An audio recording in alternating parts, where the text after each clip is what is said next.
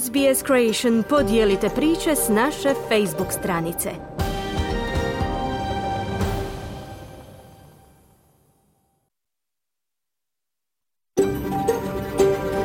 SBS, a world of difference.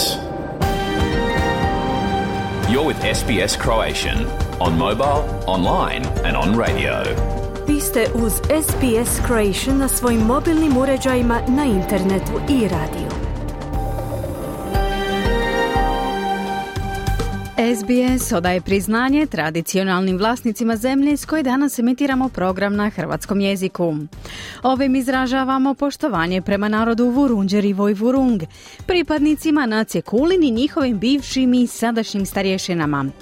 Također odajemo priznanje tradicionalnim vlasnicima zemlje i svih aboriđinskih naroda i naroda s otoka u Toresovom tjesnacu na čijoj zemlji slušate naš program. Dobar dan, ja sam Mirna Primorac. U 11 sati, u četvrtak 30. studenog, počinjemo jednosatni pregled vijesti i aktualnosti iz Australije, Hrvatske i ostatka svijeta. Danas govorimo o dvije teme koje su bliske hrvatskoj zajednici, o nogometu i očuvanju jezika. Australski nogometni savez objavio je osnivanje dugo očekivane druge nacionalne lige. A među prvih osam klubova bit će i Sydney United, klub Hrvatske zajednice. A kako bi nogometni klubovi mogli pomoći u nastavi hrvatskog jezika i očuvanju jezika u Australiji? O tome između ostalog govori Josip Tošić, jedan od čelnih ljudi Viktorijske škole jezika u kojoj više od 17.000 mladih Australaca uči 50 jezika. Prije ovih tema čućemo vijesti iz Hrvatske. Čini se da jenjava prosvjed svinjogojaca koji su se protivili mjerama vlade protiv svinske kuge. O tome javlja Enis Zebić. A sportske vijesti i danas prenosi Željko Kovačević. Prvih desetak minuta posvećujemo vijestima iz Australije i svijeta. Slušajte nas!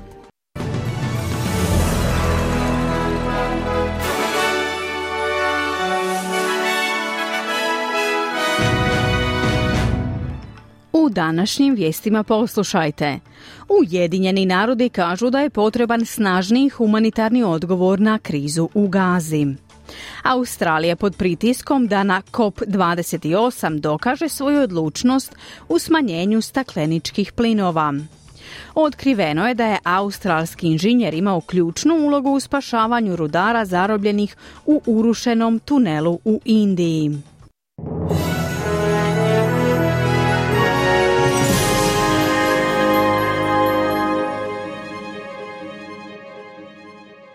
Slušate vijesti radija SBS na hrvatskom jeziku, ja sam Mirna Primorac. Započinjemo vijestima iz svijeta. Ujedinjeni narodi izražavaju zadovoljstvo pregovorima o produženju primirja u Gazi. Međutim, glavni tajnik Ujedinjenih naroda Antonio Guterres ističe potrebu za istinskim humanitarnim primirjem, budući da se stanovnici Gaze suočavaju s sepskom humanitarnom katastrofom. Njegove izjave pred Vijećem sigurnosti Ujedinjenih naroda podržao je palestinski ministar vanjskih poslova, koji je na sastanku naglasio da je ugrožena egzistencija palestinskog naroda. No izraelski veleposlanik pri Ujedinjenim narodima Gilard Erdan tvrdi da situacija nije tako jednostavna. Colleagues, humanitarian aid is very, very important. But more food, water, and medical supplies will not bring us closer to a solution. Kolege, humanitarna pomoć ima iznimnu važnost. Međutim, više hrane, vode i medicinskih potrepština neće nas približiti rješenju.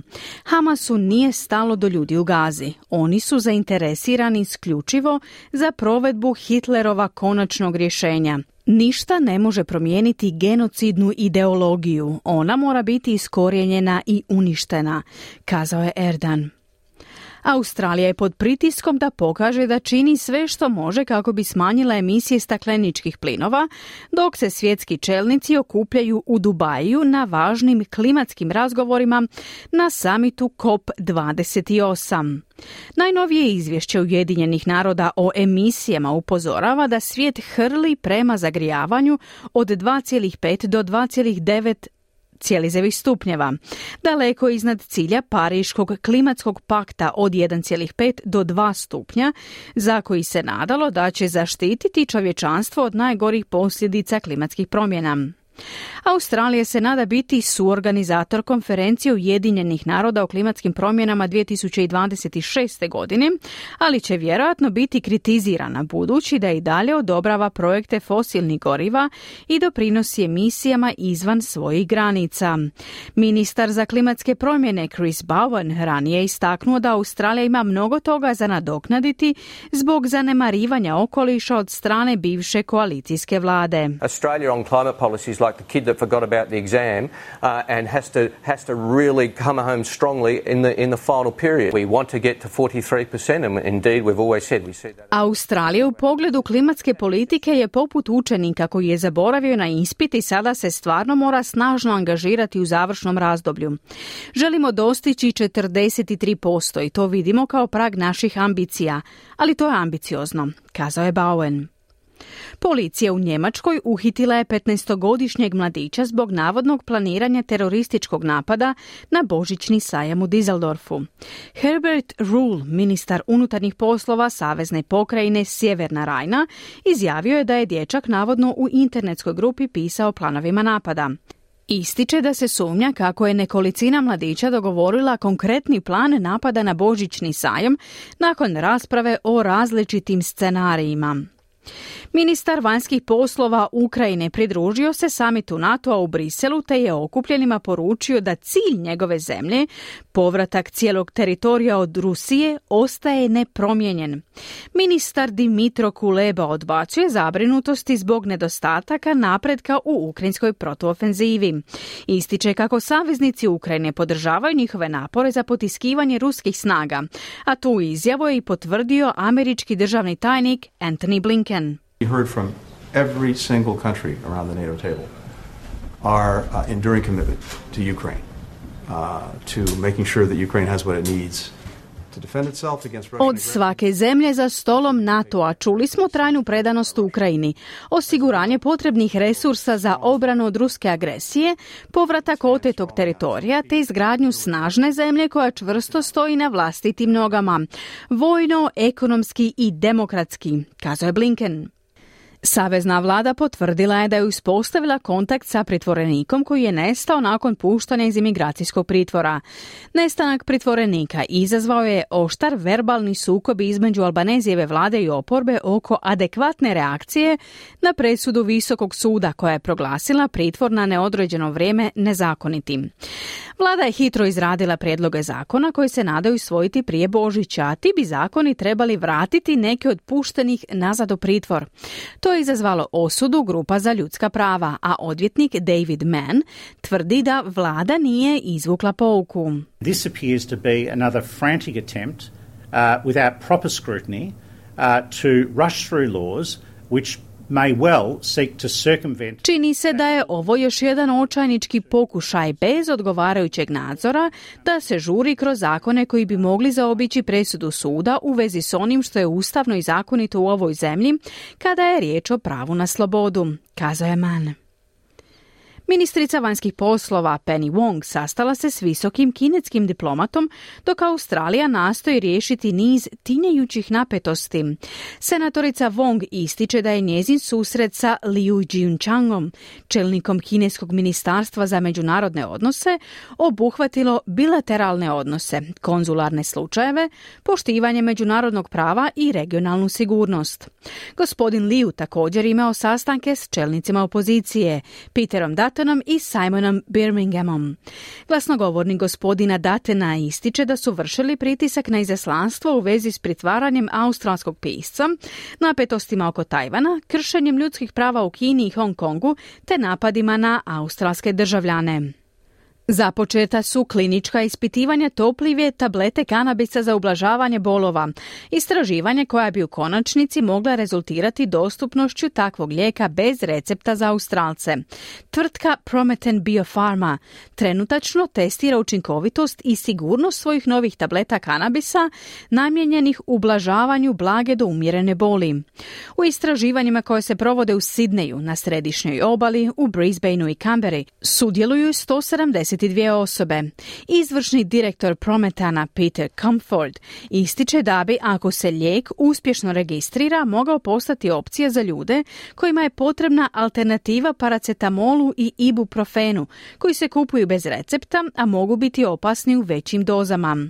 Ova tableta ne sadrži THC, psihoaktivni sastojak koji izaziva osjećaj omamljenosti, a koji trenutačno spriječava korisnike medicinskog kanabisa da upravljaju vozilima. Otkriveno je da je australski inženjer imao ključnu ulogu u spašavanju 41 rudara zarobljenog u urušenom tunelu u indijskim Himalajima. Arnold Dix, australski inženjer, otputovao je u Indiju kako bi koordinirao ovu misiju. Opisao je težinu operacije kao provlačenje igle kroz planinu. Međutim, gospodin Dix tvrdi da je uvijek bio siguran u uspjeh misije. With a a clear mind and a, and a, and a warm heart, anything is possible. The impossible is possible. And that's what we did here. Sa bistrim umom i toplim srcem sve postaje moguće, čak i nemoguće postaje moguće. To je ono što smo postigli ovdje, kazao je Dix. Najnovije istraživanje ukazuje da će otpad od neželjenih božićnih poklona premašiti više od 900 milijuna dolara. Anketa Australskog instituta o Božiću otkrila je da će tijekom blagdanskog razdoblja 2023. godine više od 6 milijuna Australaca vjerojatno primiti poklone koje neće koristiti ili nositi. Nina Bor iz instituta ističe da većina neželjenih poklona završava na deponijima smeća. Ističe da bi kupovina manje poklona i usredotočavanje na kvalitetu umjesto količine pomoglo okolišu, ali i našim novčanicima.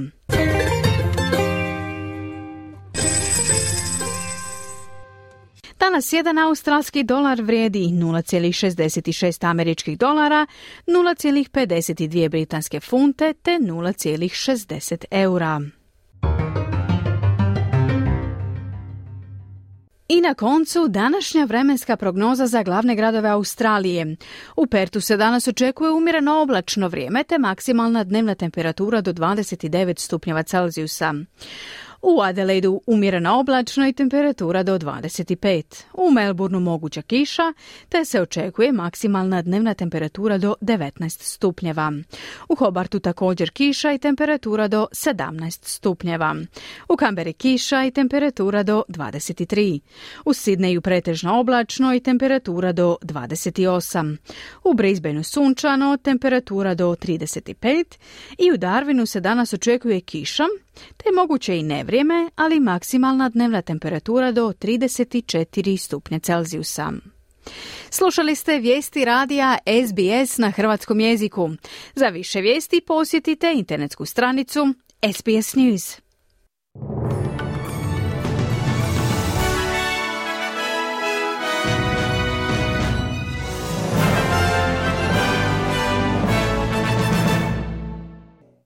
SBS na hrvatskom jeziku, ja sam Mirna Primorac. Slijede vijesti iz Hrvatske.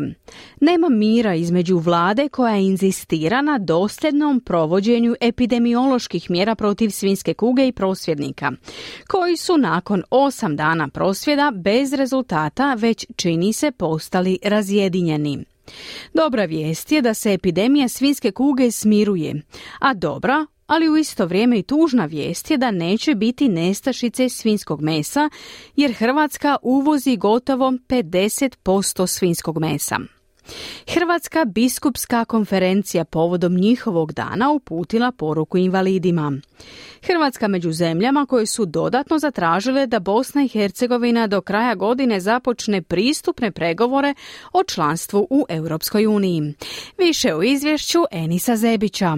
Naravno da ćemo razgovarati, ali ne prihvaćamo nikakve ucjene i razgovarat ćemo sa svima zajedno, pa i sa prosvjednicima i to u Zagrebu. Poručili su iz Hrvatske vlade nakon ultimatuma seljaka prosvjednika da ministrica poljoprivrede Marija Vučković mora doći u Slavoniju sa njima razgovarati. Inače, kazuje lider prosvjera Tomislav Pokrovac, ne odgovaramo za svoje dalje postupke. Ministrica poljoprivrede Marija Vučković odgovara. Što se tiče poziva na sastanak, naša je obveza razgovarati sa svima, stoga ću ja potvrditi da će ministarstvo obratiti se sa pozivom za sastanak u najkraćem roku, dobit će hitan poziv i mi ćemo raspraviti sve teme. Sastanaka u Slavoniji će biti na različite teme, ali ovaj sastanak treba biti i bit će u Zagrebu, što je želja i zahtjev većine zainteresiranih dionika. Ako voditelji prosvjeda odbiju poziv u ministarstvo mi ćemo razmotriti njihove opet pojedinačne zahtjeve. Mi ćemo naš zajednički sastanak održati jer imamo prijedloge novih mjera. Pridružit će se onaj ko bude mogao ili htio. Nakon ministričine odbijenice Pokrovac najavljuje da će se prosvjednici sastati u ponoć. Ministrica nije došla do 17 sati, znači mi imamo sastanak negdje oko 00 večera stožera, sastat ćemo se kao stožer i odlučit ćemo koliko taj sastanak bude sutra već kad šta kako ne znam i u koliko sati i da li će biti. Mi ćemo se dogovoriti, znači pitanje, pitanje je samo dana da li se slaže stožer i da li se slažu ljudi na terenu, da li ćemo ići u, u Zagreb ili nećemo ići. Znam da je intencija bila ovaj cijelo vrijeme da jednostavno nećemo ići na noge nikome nego da se nama dođe. Ali evo, znači kako većina ovaj bude odlučila, Međutim, dok Pokrovac iz Vukovarsko-Srijemske županije ne pristaje na sastanak sa vladom u Osječko-Baranjskoj županiji, kažu da će se odazvati pozivu koji je poslan za četvrtak poslijepodne u Zagrebu. Ivica Batko iz novo osnovanog sindikata zaposlenih u poljoprivredi predstavnici sindikata koji nas zastupaju će ići, ali će ići striktno sa našim u dogovoru sa ljudima e, koje mi zahtjeve tražimo, to se mora ispuniti. Nismo mi ljudi koji traže strogo nešto što nije bilo, samo ono što je bilo, a kompromis uvijek se može dogovoriti, uvijek tražimo neki kompromis i tražili smo da se stane na loptu i da se dogovorimo šta i kako, ali ne možemo čekati u nedogled. Podsjetimo, prosvjednici traže da se prekine sa ubijanjem zdravih svinja koje se nalaze na kontaminiranim područjima i da se dopusti svinjokolja u seoskim domaćinstvima. Epidemiolozi i veterinari tome se protive. Sa terena dolaze dobre vijesti. U utorak nije bilo novih zabilježenih slučajeva svinjske kuge. Lorena Jemeršić iz Hrvatskog veterinarskog instituta. Stvarno je došlo do stagnacije afričke svinske kuge u Republici Hrvatskoj. Možemo reći da je situacija za sada pod kontrolom, međutim opreza nikada dovoljno. Jačamo svoje kapacitete kako bismo što brže mogli doći do dijagnoze, tako da je sada u postupku jačanja kapaciteta u Vinkovcima gdje će se osposobiti laboratorij isključivo namijenjen dijagnostici afričke svinske kuge. Ono što bi bilo opasno ukoliko ljudi sada krenu u ubijanje vlastitih svinja bez prethodne veterinarske kontrole, odnosno odnosno dokaza da su svinje zdrave. Takvi otpaci mogu biti izvorom dalje zaraze za svinje. Iako hara svinjska kuga nema nestašice svinjskog mesa, niti za svakodnevnu prehranu u obiteljima, niti za preradu u mesnoj industriji, kaže potpredsjednik Hrvatske gospodarske komore za poljoprivredu i turizam Dragan Kovačević. Hrvatska uvozi gotovo 50% svojih potreba za svinskim mesom, a da i sada što se tiče eutanazije svinja, da je to na razini 2 do 3% ukupne godišnje proizvodnje, tako da u ovom nekakvom sirovinskom smislu naša mesna industrija nema problem u povodu Međunarodnog dana osoba sa invaliditetom koji se ove godine obilježava prve nedjelje došašća, Vijeće Hrvatske biskupske konferencije za lajke i Vijeće za život i obitelj izišli su sa zajedničkom izjavom upućenom osobama sa invaliditetom, djeci s poteškoćama u razvoju i svima koji se za njih skrbe. Predsjednik Vijeća za život i obitelj, Dubrovački biskup Roko Glasnović, založio se za njihovu punu uključenost u društvo. Vi ste naši bližnji, jednaki u dostojanstvu i pravima, kao što to stoji u općoj deklaraciji o ljudskim pravima. Namjera nam je poticati sve vjernike i sve ljude dobre volje na dijalog i solidarnost unutar crkvene i društvene zajednice s ciljem povezivanja, gradnje i uzajamnog povjerenja i uvažavanja, uključivanja i zapošljavanja osoba s invaliditetom. Članica Vijeća za lajke Željkica Šemper komentirala je bespotrebne i naporne česte preglede i vještačenja kojima su invalidi podvrgnuti. Nažalost i bez ovog inkluzivnog dodatka i bez osobne asistencije osobe s invaliditetom su svako toliko trebale ići ponovo na, na, na vještačenja. E, naravno da nam nije jasno, jel, pogotovo ako se radi nekome s dijagnozom koja se ne može promijeniti. Slijepi teško da će progledati, jel, samo nekakvo čudo da se dogodi, neko sa distrofijom neće, jel, prohodati.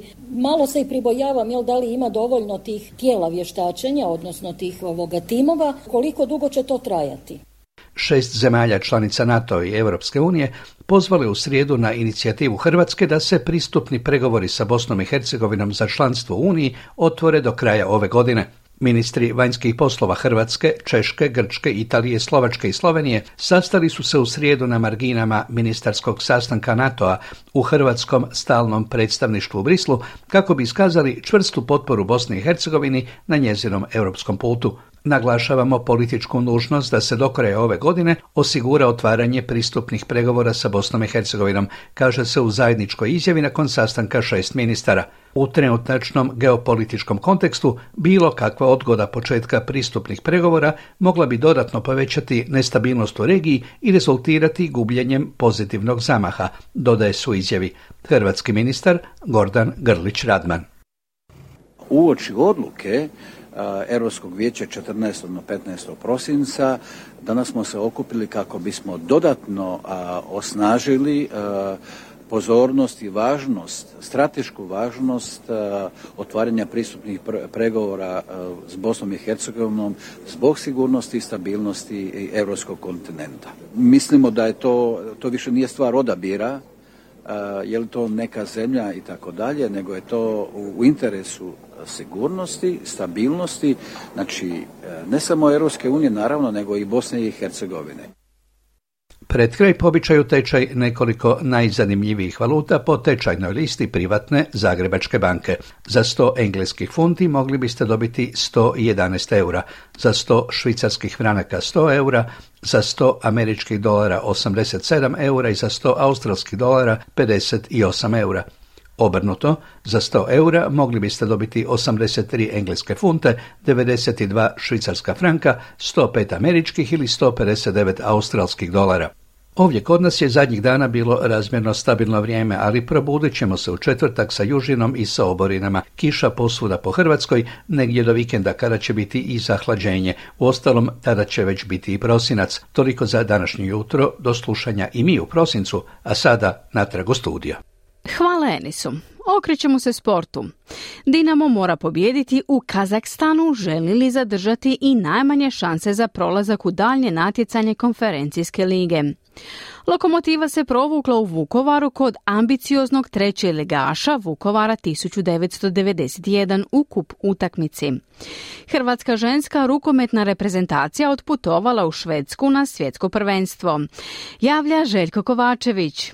Protiv Astane od prve sekunde idemo po pobjedu bez kalkulacija najavio trener nogometaša Dinama Sergeja Kirović na konferenciji za novinare uoči ogleda petog kola skupine C konferencijske lige. Moramo se od prve sekunde postaviti za pobjedu jer samo nam pobjeda donosi ono što želimo da odlučujemo sami u sebi u zadnjem kolu protiv Balkana. Jasno nam je sve što trebamo raditi i ono što je dobro je da mi odlučujemo sami u sebi na terenu. Ako mi budemo dobri možemo, možemo uzeti tri boda. Dinamo gostuje u Kazakstanu kod Astane, a susret je na rasporedu u četvrtak. Jedinu dosadašnju pobjedu u skupini D Dinamo je ostvario baš protiv tog suparnika, savladavši ga su uvjerljivih 5-1 u Zagrebu. Zagrebačka momče je trenutačno posljednja na ljestvici C te ima 3 boda. Astana i Balkani su na 4 boda dok je Viktorija Plzen već osigurala prolazi prvo mjesto. U momčad se vratio Bruno Petković koji se pokazao kao prevažna karika za uspjehe sadašnje momčadi Dinama. Vjerujem da ćemo izaći još jači iz ovog perioda i ovo je jedna velika škola za sve nas. Nogometaši Zagrebačke lokomotive pobijedili su u srijedu u Vukovaru tamošnji sastav Vukovara 91. rezultatom 1-2 u utakmici Hrvatskog nogometnog kupa. Lokomotiva je povela u 40. minuti pogodkom Roberta Mudrađije, četiri minute kasnije izjednačio je njemački napadač Vukovaraca Torles Nol. Nakon nekoliko propuštenih prilika na obje strane, pobjedu lokomotivi donio Vladan Bubanja u 80. minuti. Ambiciozna trećoligaška momčad ide pod navodnicima na njemački pogon i za projekta stoji 43-godišnji poduzetnik povratnik u Vukovar Markus Buzov, rođen u Njemačku od roditelja Vukovaraca. Uspješan bankarski posao zamijenio je vođenjem kluba Vukovar 1991. Inače, prije lokomotive plasmanu četvrtfinale Hrvatskog nogometnog kupa izborili su Hajduk, Rudež, Osijek, Dinamo i Gorica. Preostala dva susreta osmine finala bit će odigrana u utorak 5. prosinca, kada će Cibali u Vinkovcima ugostiti Rijeku, a Varaždin će biti domaćin Istri. Hrvatska ženska rukometna reprezentacija doputovala u srijedu u švedski Geteborg, grad domaćin skupine A na svjetskom prvenstvu, izbornik Ivica Obrvan. Cilj ili, ili jedna velika želja doći do četvrtfinala, bit će teško, to svi znaju, ali ne i nemoguće. Probati se potući što za mjesto sa Švedskom, pa ćemo vidjeti što će se dalje događati. Hrvatski rukometaši se u petak igraju sa sastavom Senegala, dva dana kasnije s kineskinjama, a na kraju ciklusa u skupini suparnice su im domaće igračice Šveđanke. Tri najbolje reprezentacije iz svake skupine prolaze dalje. Izbornik Hrvatske vaterpolo reprezentacije Ivica Tucak objavio u srijedu širi popis od 20 igrača koji će kandidirati za nastup na Europskom prvenstvu u Dubrovniku i Zagrebu od 4. do 16. siječnja iduće godine. Hrvatska je dobila organizaciju prvenstva zbog rata u Izraelu gdje je prvenstvo trebalo biti održano. Nema nekih velikih promjena. Ono što veseli je prije svega povratak Lorana Fatovića koji nam je sigurno nedostajao na svjetskom prvenstvu Fukoki zbog ozljede koje je imao. A druga novost je vezana za povratak u reprezentaciju Luke Lončara. Može ne značajno pridonijeti u nadolazećem periodu. Športski pozdrav iz Hrvatske za SBS radio Željko Kovačević. Hvala Željku. Time smo došli do kraja vijesti u ovoj emisiji, ali opet ćemo govoriti o sportu. U nastavku programa možete čuti o osnivanju druge nacionalne nogometne lige u Australiji, a među prvih osam klubova je i klub Hrvatske zajednice Sydney United. Govorit ćemo u drugom dijelu programa i o očuvanju hrvatskog jezika u Australiji. Naš gost je Josip Tošić, zamjenik ravnatelja jedne od najvećih škola jezika na južnoj hemisferi, Viktorijske škole jezika. Slušajte nas! Slušate program SBS-a na hrvatskom jeziku, ja sam Mirna Primorac. Australski nogometni savez, Football Australia, objavio je osnivanje dugo očekivane druge nacionalne lige, a početak natjecanja planiran je za travanj 2025. godine. No što je točno ovo novo natjecanje i kako će ono pomoći u razvoju nogometa u Australiji? Prilog Aleksani Fantisa i Franceske Dinuccio pripremila je Ana Solomon. I imagine the message has got through. And here's a break led by Lecky. He's all on his own. No help whatsoever. Matthew Lecky! What a goal! Nogomet u Australiji posljednjih mjeseci doživljava renesansu. S nedavnim uspjehom Sokerusa i Matildi, interes za ovaj sport je vrtoglavo porastao. U organizaciji Football Australia su prošlog tjedna objavili vijest koja se nadograđuje na spomenuti uspjeh. We're here today to announce the eight founding members of the national second tier. That's the main point for us being here. We're very excited about that. Okupili smo se danas kako bi najavili osam utemeljiteljskih klubova nacionalne druge lige.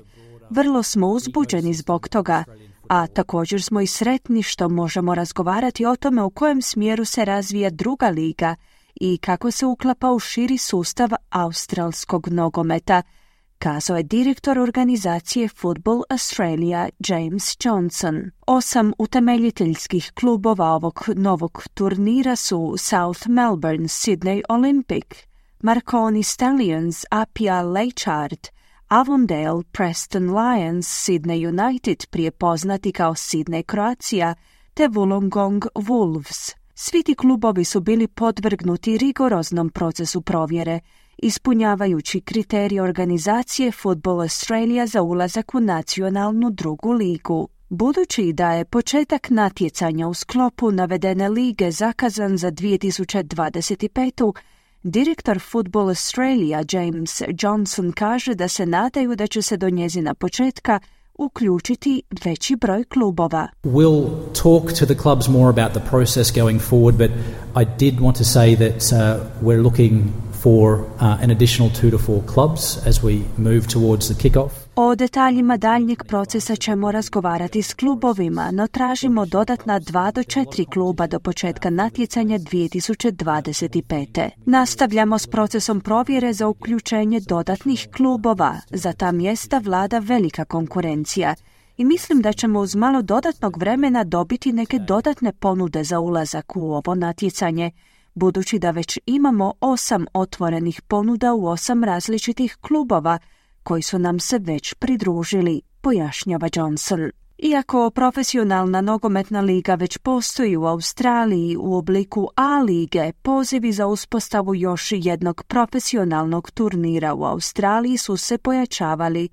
Tijekom sastanka odbora još 2019. godine u Udruženju australskih nogometnih klubova su to postavili kao jedan od svojih ključnih ciljeva. Predsjednik udruženja Nick Galatas objašnjava kako će ovo novo natjecanje dati nogometu poticaj koji mu je potreban. We're talking about the game for a start. We're talking about the game in ways that we haven't talked about it for a long time. Za početak govorimo o nogometu, govorimo o nogometu na način na koji dugo nismo razgovarali, dajemo ovoj igri dubinu. Dakle, sada znamo za postojanje nogometa, neki od nas su s nogometom upoznati već duže vrijeme, no neki će se tek s njim upoznati. Ljudi će više toga naučiti o igri koja je dugo vremena postojala u ovoj zemlji, ne samo u posljednjih dvadesetaka godina. Dakle, to je ono što nogomet osnažuje, povijest i povezanost, kazao je Galatas. Postavši druga profesionalna nogometna liga u Australiji, nacionalna druga liga će također pružiti bolje mogućnosti mladim igračima koji se nadaju uključiti u ovaj sport. Jedan od glavnih problema s kojim se suočavaju mladi igrači u Australiji jest nedovoljno financiranje, budući da su mnogi klubovi diljem zemlje i dalje na poluprofesionalnoj razini, nesposobni svojim sportašima osigurati ugovore na puno radno vrijeme.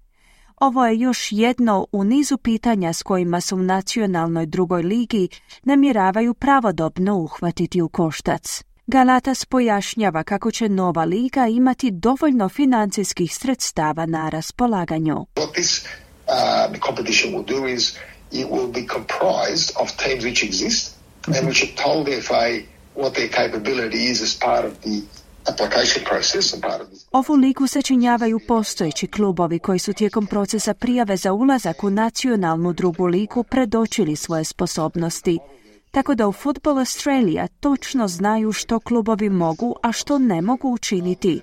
U organizaciji Football Australia su razvili model koji će odražavati najbolje od onoga što klubovi mogu polučiti bez nametanja neke vizije ili proizvoljnog standarda kojega ne mogu ostvariti. Dakle, to bi trebalo značiti da radimo ono što si možemo priuštiti, prokomentirao je Galatas. No iako se liga tek oformljava, u nogometnoj zajednici su već izrazili zabrinutost. Čini se da je jedan od glavnih problema uključenost isključivo klubova iz Novog Južnog Velsa i Viktorije u ono što se naziva nacionalnim turnirom. Iz Football Queensland, organizacijskog tijela koje zastupa poluprofesionalne nogometne lige iz te savezne države, su objavili priopćenje u kojemu tvrde da podržavaju uložene napore u uspostavi nacionalne druge lige. Klubovi iz Tasmanije i Južne Australije su također iskazali interes za pridruživanje ovom novom turniru. Football Australia ima za cilj pronaći najmanje dva do četiri dodatna kluba koji će se pridružiti natjecanju prije njegovog početka 2025. godine. Direktor organizacije Football Australia James Johnson kaže da je bilo nekoliko značajnih ponuda za priključenje iz čitave zemlje. What I can say is uh, other clubs that have been involved in both EOI and RFP Um, there are some very strong bids from outside New South Wales and Victoria. Ono što mogu reći jest da su i drugi klubovi koji su bili uključeni u postupak iskazivanja interesa i zahtjeva za ponudu bila neka vrlo značajna imena izvan Novog Južnog Walesa i Viktorije. I željno iščekujemo vidjeti tko će biti ta dva do četiri kluba koja će nam se pridružiti prije početka natjecanja 2025. izjavio je Johnson. Svih osam utemeljiteljskih klubova nove nacionalne druge lige su duboko ukorijenjeni u australsku multikulturalnu zajednicu. Klubove South Melbourne i Sydney Olympic osnovali su grčki migranti, Avondeli i Marconi povezani su s talijanskom zajednicom, a Sydney United s Hrvatskom. Predsjednik South Melbournea Nick Mykosis opisuje posljednjih nekoliko godina sudjelovanja u nacionalnoj premijer ligi, australskoj poluprofesionalnoj nogometnoj ligi na državnoj razini kao mračno razdoblje ovog kluba. We've been uh, playing in the wilderness in, and it's, I call it the dark ages of the club for the last uh, two decades. Igrali smo u divljini, ja to zovem mračno doba kluba u posljednja dva desetljeća. Ovo je prava renesansa za nas, naglašava Mike Ousis. Preston Lions i Sydney United se također dovodi u vezu sa zajednicama migranata iz Balkanske regije. To je pak rezultiralo sukobima između klubskih navijača u prošlosti, poput incidenata između Preston Lionsa i navijača South Melbournea. U prošlosezonskom finalu Australian Kupa nekoliko navijača Sydney Uniteda je dobilo doživotnu zabranu pristupa nogometnim stadionima nakon izvođenja nacističkih pozdrava, a sam klub je trebao platiti novčanu kaznu u vrijednosti od 15.000 dolara uz nekoliko drugih sankcija. Imajući sve ovo na umu, Nick Galatas, predsjednik Udruženja australskih nogometnih klubova, kaže da će nacionalna druga liga nastojati prigrliti bogato kulturno nasljeđe ovih klubova, odbacujući pritom sve negativnosti. Right?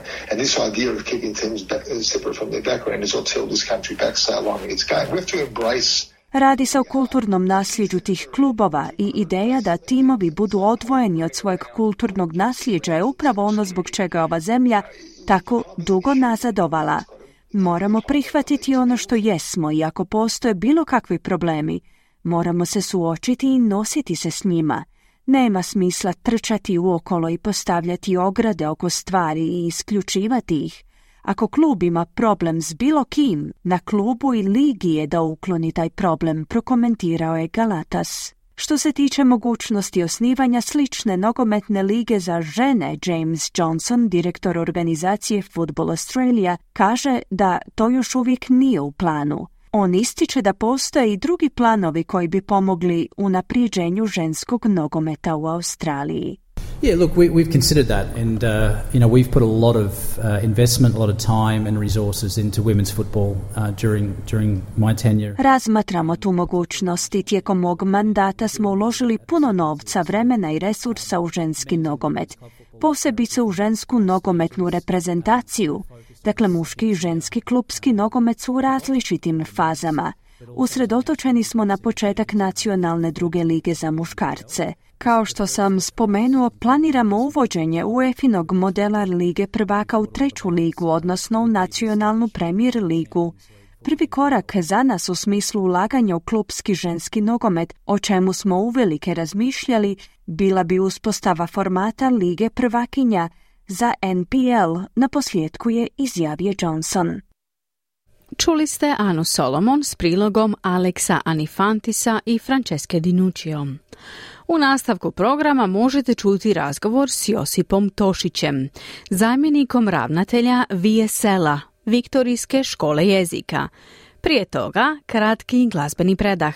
Ostanite i dalje uz program radija SBS na hrvatskom jeziku. Vi ste uz program radija SBS na hrvatskom jeziku, ja sam Mirna Primorac. Nastavljamo razgovore o učenju hrvatskog jezika u Australiji. Pitamo kako jezik očuvati, povećati broj djece koja ga uče, kako unaprijediti sadržaj i način održavanja nastave. Naš današnji sugovornik je među čelnim ljudima najveće škole jezika u Australiji, Viktorijske škole jezika. Riječ je o Josipu Tošiću, zamjeniku ravnatelja VSL-a. Razgovor je vodila Marijana Buljan i na početku zamolila gospodina Tošića da predstavi Viktorijsku školu jezika. So first and foremost, we're, we're, a, we're a government school and um, we're in no way in any competition with any other school for that matter. We're a complementary language provider. But in saying that, um, we, we are one of the largest language providers in the southern hemisphere. Dakle, prvo i najvažnije, mi smo državna škola i ni na koji način se ne natječajmo s bilo kojom drugom školom. Mi smo dopunska, komplementarna škola jezika, ali treba reći da smo mi jedna od najvećih škola jezika na južnoj hemisferi. Nudimo više od 50 jezika, a u centrima diljem države imamo više od 17 tisuća učenika. Naša škola, koja je na neki način usmjerena omogućiti učenicima pristup jeziku koji možda nije dostupan u njihovim matičnim školama. Dakle, upisom u VSL učenici dobijaju mogućnost da subotom dobiju tri sata jezične poduke uživo. To je ukupno 30 predavanja godišnje i to je od velike koristi našim učenicima. Mnogi biraju VSL jer na taj način održavaju vezu sa svojom kulturom i tradicijom i što je najvažnije s materinskim jezikom. Rekli ste da škola trenutno nudi poduku na više od 50 jezika. Uh, jeste li vi u posljednje vrijeme primijetili razliku u, ili promjenu u broju učenika i kakva, o kakvoj je promjeni riječ? So I think there's a lot of factors that have come into play and um, you know one, one of the most important things for any young sort of language to a, to a new country is acculturation and assimilation and that's really important because people need to be able to blend into their cultures Mislim da je u igri više čimbenika. Znate da je jedna od najvažnijih stvari za bilo koju zajednicu u novoj zemlji akulturacija i asimilacija. A to je stvarno važno jer se ljudi moraju moći uklopiti u svoje nove sredine. Za naše ljude to je bio vrlo lak proces. Sada smo u fazi koju gledamo treću ili četvrtu generaciju. Dakle, stvarno smo se dobro asimilirali, ali postoji i negativna strana toga. A ta negativna strana je da kad se počnete približavati trećoj ili četvrtoj generaciji, ljudi počinju gubiti dodir sa svojim jezikom. Sada smo u padu, jer znate da smo ovdje u ovoj zemlji već mnogo, mnogo godina.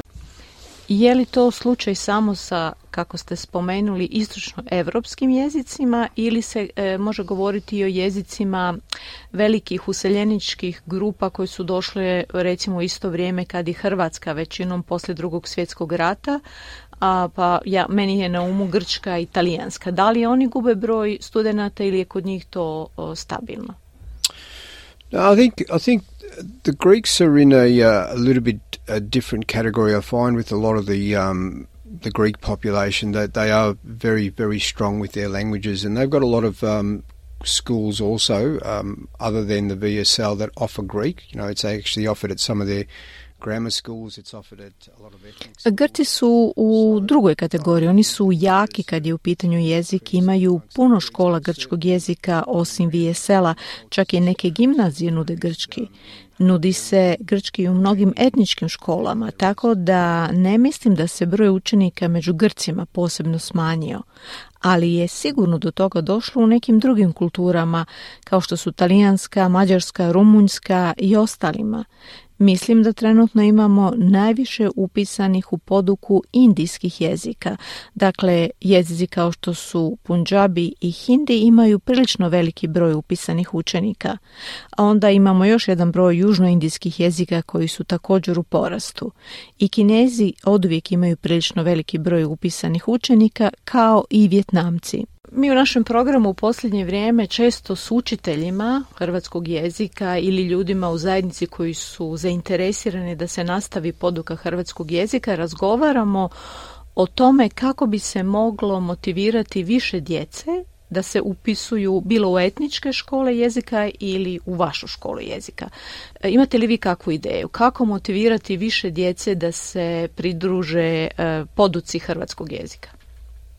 I može li se to ostvariti ili je riječ o nezaustavljivom trendu, kao što ste i sami rekli, jednostavno su godine prošle na snazi asimilacija, iako mnogi kažu možemo se integrirati, a ne asimilirati, da prihvatimo australsku kulturu, ali da ne, ne izgubimo u potpunosti naš jezik i kulturu. Što vi mislite? Look, I think the answer to that question lies within our generation of uh, parents I think the parents are the, the biggest driving force. You know, I've heard of recent times that grandparents push a lot for it because they would like to have that connection with their grandchildren. But you know, the, the reality of it is, is that grandparents don't drive children to school. It's the parents. Mislim da rješenje leži u generaciji roditelja. Roditelji su najveća pokretačka snaga. Čuo sam u zadnje vrijeme da bake i djedovi jako forsiraju učenje jezika jer bi htjeli održati vezu sa svojim unucima, ali baka i djed ne voze djecu u školu, to rade roditelji. Ako stvarno želimo održati naš jezik i kulturu, moramo znati da to nije jednostavno, da se trebamo potruditi. No ako razgovarate s velikom većinom roditelja, oni će reći da je to bilo jako lijepo i zadovoljavajuće iskustvo, kao i naši učenici. Factors that uh, uh, it's very difficult to balance because, as you know, our people are a very sort of sporting sporting sort of minded community. A lot of a lot of the Croatians are very sport sports minded.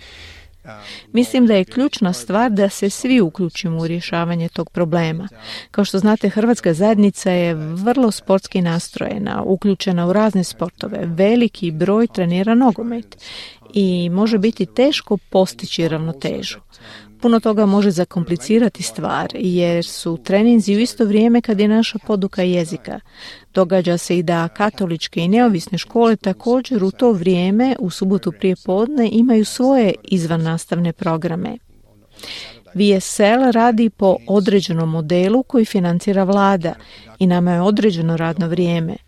Naša su sredstva ograničena. Mi ne možemo održati poduku jezika u više termina na više mjesta. Moramo racionalno sagledati što je moguće učiniti.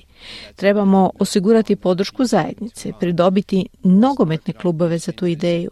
Naši učitelji hrvatskog jezika nam već daju potporu. Znam i da predsjednica udruge hrvatskih učitelja čini sve što može kako bi povećala broj upisanih učenika.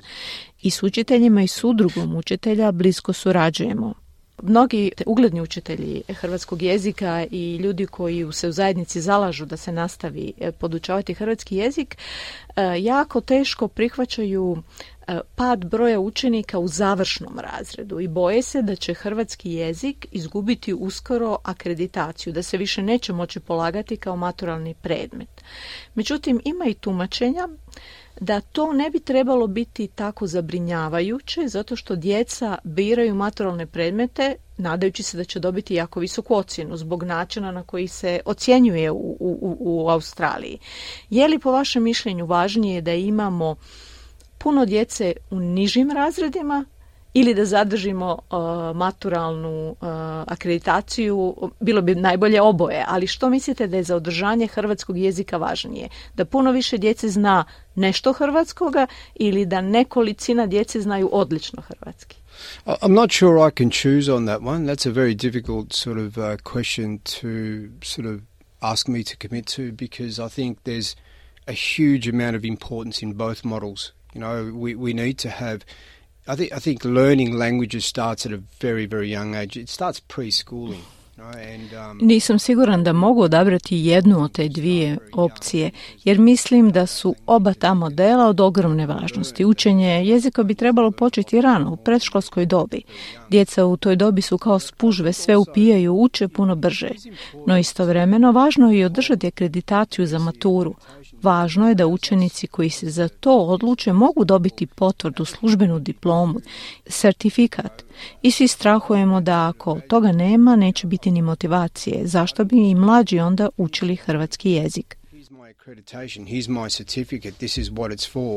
And, you know, the fear is for all of us that if we, we lose that, what's going to be the motivation for children to continue? So my understanding is we're currently at around about 13. I think uh, this year we got to 13, so we were actually two under. So we've got Koliko ja znam, trenutno imamo 13 učenika u višim razredima, tako da nam nedostaju samo dvoje. Dakle, imamo vjerojatno godinu ili dvije da se potrudimo i podignemo taj broj na 15 ili na višu razinu. Možemo se tako boriti godinu za godinom, ali mora postojati priliv učenika u nižim razredima da bi imali dovoljan broj upisanih u završnim. To zahtjeva da se zajednica okupi i da sebi kažu ovo nam je stvarno važno. Što možemo učiniti? Mi svi volimo i cijenimo naše nogometne klubove. No možemo li nešto učiniti i pomaknuti vrijeme održavanja treninga? Time bi se postigao domino efekt. Mi ćemo imati više upisanih učenika u početne razrede i onda će, nadamo se, više njih učiti hrvatski u višim razredima. Uvjeren sam da udruga hrvatskih učitelja u Viktoriji radi sve što može. Osim toga, broj učenika potrebnih za održavanje maturalnog ispita je 15 na nacionalnoj razini u cijeloj Australiji.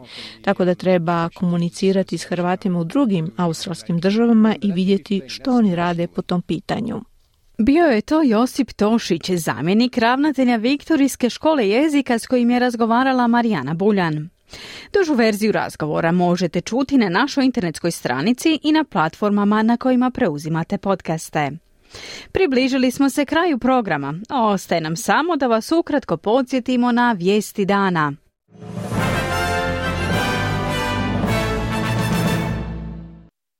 Iz Ujedinjenih naroda kažu da je potreban snažniji humanitarni odgovor u Gazi. Australija pod pritiskom da na COP28 dokaže svoju odlučnost u smanjenju emisija stakleničkih plinova. Otkriveno da je australski inženjer imao ključnu ulogu u spašavanju rudara zarobljenih u urušenom tunelu u Indiji.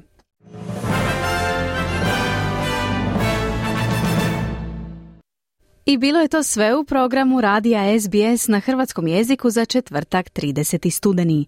Program je danas uredila Marijana Buljana, s vama je bila Mirna Primorac.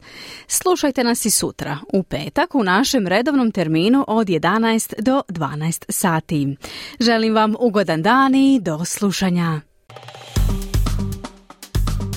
Kliknite like, podijelite, pratite SBS Creation na Facebooku.